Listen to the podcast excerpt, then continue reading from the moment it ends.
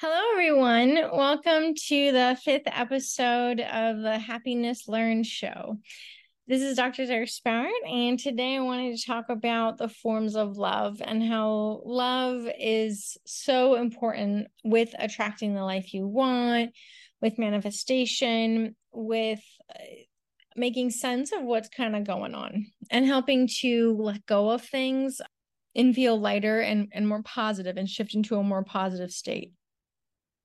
So there are different types of love. I know that we have just the one word love and I guess there's some other things like the word adore, but generally speaking, it's just sort of this blanket word for a whole lot of different lived experiences.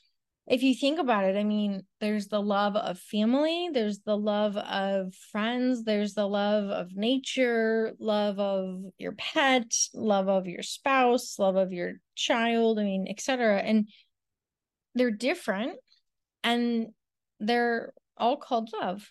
You know, even if let's say you have one partner and you love them and then you have another partner and you love them. It's different types of love. So what I'm getting at is what's going on here? What is happening that this thing we call love takes so many different shapes and forms and why does that matter?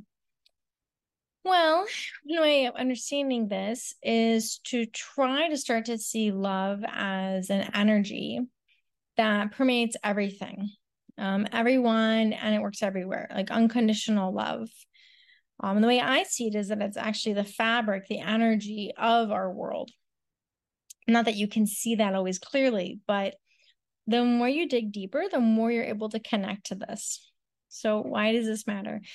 This matters because when we can see the, this more clearly, when we can see the world this way more often, then we are able to shift things and we shift out of a fear based um, perspective of feeling alone and we feel empowered and we just function at a much higher level, which is very important for attracting the life that you want. So, ultimately, you could say that love is an energy that can be expressed in various forms, dimensions, and applications. It's not something we often think about. I know something I encounter is people thinking, well, love is about falling in love with a person, or they love their pet, or something like that. And they think it's the pet that brings them that love, or they think that it's the partner that brings them that love. And and there might be love coming from, there probably is coming from the pet or the partner, but it's actually coming from you. That outside thing is triggering your inner generation, your inner creation of love.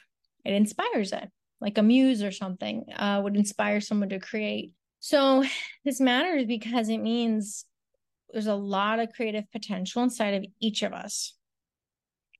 And love is a is a really uplifting way to create. So, one way to assess the level of love in your life um, or the energy of love in your life is to check and ask, why am I doing something? Am I making decisions out of fear? Am I making decisions out of love? Asking for a lot of people, they might they might not know, like making decision of love. What the heck does that mean? I find a better way of understanding is checking in Am I making this decision out of fear? What element here is based in fear? I do find that to be very powerful and to start to become aware of your fear. Why does fear matter? Well, fear matters because it really blocks, it's like a fantastic blocker. it creates walls around us, it keeps us stuck, it keeps us in place and even paralyzed it's a very painful state to be in. In fact, there's some traditions that believe that hell is when you are totally shut down and stuck and afraid. And that's that's what fear does is it shuts us down. So fear also can block new things from coming into our life and attracting what we're hoping and wanting. If you're wondering how this could be, I mean, imagine that you are really wanting a loving relationship and the most amazing person comes in. If you are afraid if you have a lot of issues around fear and relationships and anything else, afraid of change, you will be blocking it, pushing it away, causing unnecessary problems that will sabotage it. Same, I've seen this with jobs too. You know, let's say you there's a job you really want, but you're afraid you're gonna fail, you're afraid you can't do it. well, you might be excited at first, but then you might, you, your fear gets in the way. It's meant to protect us so that when we're afraid, we we don't want to let someone down or let something, you know, let a job down or fail. The fear of the failure, even the fear of success and what that might mean, it can get in the way because the way our brains are designed, we're designed to survive. We're not designed to be happy. So, how do we survive? Well, generally speaking, what is familiar and known equals survival. What is new and unfamiliar equals possible death in our reptilian old brain. So it's not a good fear is not helpful usually for attracting and generating what we're wanting. If we want our lives to change, then we have to be open to our lives changing. Or we have to be open to changing things. And that can be very scary sometimes. Doesn't have to be. In one way to see, oh my gosh, I'm being led by fear is to notice. And that helps to detach from the fear, slow down that energy, and be more aware of like, whoa, this is happening. What does this mean? This means that contrary to what a lot of people might believe or sort of thought, love is not actually scarce. What I've come across is that people just don't know how to create it. They don't know how to see it. They don't know how to experience it, either because they block it from fear or they think it has to come from something outside of themselves uh, in bits and pieces, but is not actually scarce. So the reason I say that is because aside from it being you know the fabric that essentially makes up our our world in so many ways it's not scarce because we can generate it ourselves and this is not me saying happiness is inside of you that's all you have to look for i mean there is some truth to that but what i'm saying is it's more like you can create love you can create excitement you can create happiness inside yourself you can be the creator of it why do I say this? I say this because you've already been the creator of negative emotions and other positive emotions too. But let's say you, I don't know, you go to a pizza place and the pizza doesn't taste the way you want, and you're really upset and disappointed, and you get mad at them. Okay, well, who is generating the anger? Who's generating the disappointment? Is it the pizza? no, it's you. It is coming from inside of you. And that's not to do any victim blaming stuff. I mean, that's a silly example with the pizza, but it's more to say we are much more powerful creators and generators of emotion than we realize. Something to consider is checking in every day, being like, what am I generating? Am I generating anxiety? Am I generating tiredness? Am I generating joy? Am I generating numbness? what energy is happening through me because there's always something so why not generate love and in terms of attracting good stuff into our lives manifesting stuff promise you love in as many forms that it takes is the most powerful way it's the way i've manifested and attracted all of the really amazing and wild stuff in my life. I've done so much things that I don't usually share with people, but if I do, they're just like, what? They're blown away. And I I think for future episodes, because I, I like to keep the focus on others, but I think because we're all connected. But I think for the next episode, I'm gonna talk more about my story to help you understand how I figured this out and why I know it to be true other than that if this is confusing and you're like i don't generate it you know the piece pizza made me mad if that if it's hard to see that distinction another way of doing this is try to pay attention every day on how we are expressing our love and our daily experience so just try to you know a question that i i like i think can be helpful is what did i love most about today or what was the best part of today just trying to notice and become more aware of things that feel uplifting and light and loving. And it tends to create more and more of it. So I encourage you to try to check in with yourself throughout the day, maybe like three to five times a day, and ask how much you're acting by love or fear. And if you don't know, you can always rate it. You could be like, okay, one to five or one to 10, 10 being the most fear and 10 being the most love. Like, how much am I making choices out of love today? And how much am I making choices out of fear or autopilot? A lot of people make their choices out of autopilot which is nice cousin or sibling of fear because with autopilot it's familiar it's safe. We just do what we've always done or what we we're used to doing. So checking in am i doing new things that are unfamiliar or am i am i basing this off of fear? So overall what can i tell you about love? Love is the experience of connection of joining togetherness. It's a fullness and happiness we cannot always understand or know. Something I see with a lot of clients, and not just clients, but throughout life, I've seen this people feeling alone, disconnected, emptiness, like they've been abandoned here on earth, or they've been abandoned by their family. And even when they're with people, they feel alone. And I would say it's probably the greatest issue and transcends a whole bunch of other issues of course, aside from things such as starvation and getting our basic needs met. But loneliness also ties to that because if we don't have a network, we don't feel connected and supported, we're going to be more afraid of our survival, which causes a lot of stress. So, try to tap into the feeling and experience of love, whatever this means to you. Really think about it and think about is my idea of it from me or is it from TVs or from advertisements? My understanding is that we there's an estimated four to ten thousand advertisements we're exposed to every day, something like that. It's some crazy number. So we're programmed, knowingly or not, even though most of it just goes into the vague distance, it's still there, affecting our psyche. We're programmed to think, okay, love is on the outside. I get love by doing certain things or looking a certain way. We're programmed to see love in a certain way that's actually so disempowering. And it will enslave you into always thinking it's outside. If you start to figure out, this is for me, I'm love, is very powerful.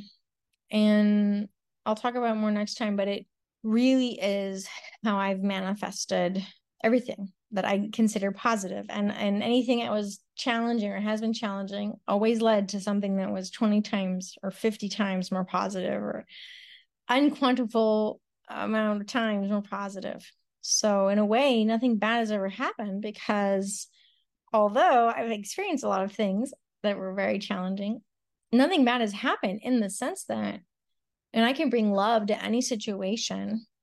It turns into something incredibly powerful that only keeps bringing me to higher and higher levels of happiness, well being, and like really cool stuff happening. But don't get too attached to the stuff on the outside because that causes fear, because it means fear of loss.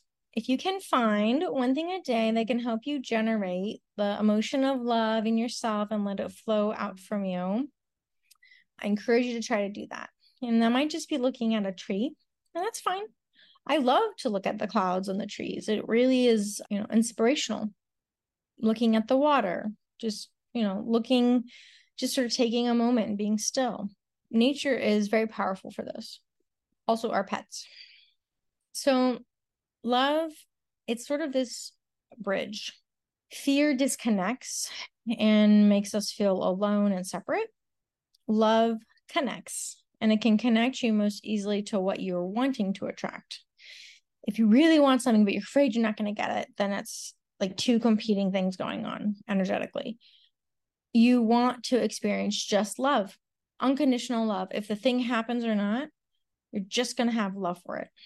For example when i did my phd my first phd i just decided to feel a lot of love for my dissertation. And you might be like, decide. Well, part of it was I, I needed to find things that I love to research and I just focused it around love. And I I did a great job. I got done in record time. I I learned so much. It was such a powerful experience. And that's just one example. I went into it with the perspective of love, not anything else. And I'm not saying it wasn't challenging, it was, but it really shifted the whole thing because of how I came into it. And of course, I had moments of fear doing it, but ultimately I just kept focusing on okay, what what do I love about this? What do I how can I love this today? And by the way, when I see say love, I don't mean obsession or wanting to possess. I see that with people they get fixated, they want to possess. That's actually fear. It's fear of loss, trying to attain. That's not love. That will make you feel separate. It is painful. It's like a yearning. And you can have that yearning for anything. You can have it for money, you can have it for having a baby, getting married, food. I mean, I don't care what it is, a certain body. Like you can have that yearning obsession of wanting to have, but if you if you feel like you have to have something, it won't be okay, then that's fear. Love is something else. Some aspects of this love is having empathy and compassion. You want freedom and happiness for others. You kind of know it because you feel uplifted, you feel lighter and more free.